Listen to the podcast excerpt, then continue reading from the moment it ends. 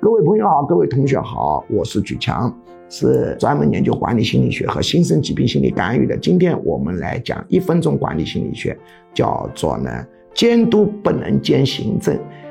在管理心理学当中，有一个非常重要的要则，就是监督跟行政要分立，要分开哦。有的公司里面啊，把监督、行政合二为一，那这个监督就会失去作用。比如啊，财务部当然它是具有监督职能，有的公司里面让财务部总监兼底下一个子公司的总经理，这下要出问题，这家子公司的这个财务上面管理的严密性一定下降。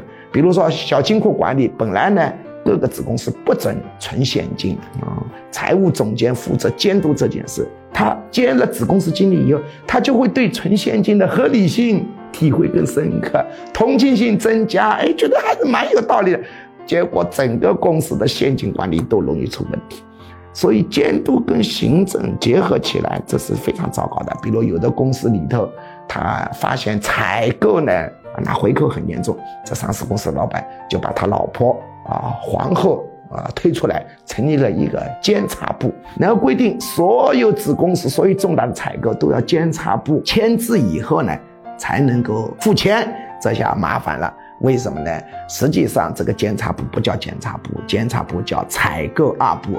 回扣的流向以前是给采购部，不过以后慢慢的是监察部的人员也会拿一部分回扣。所以呢，监督跟行政是不能合流的。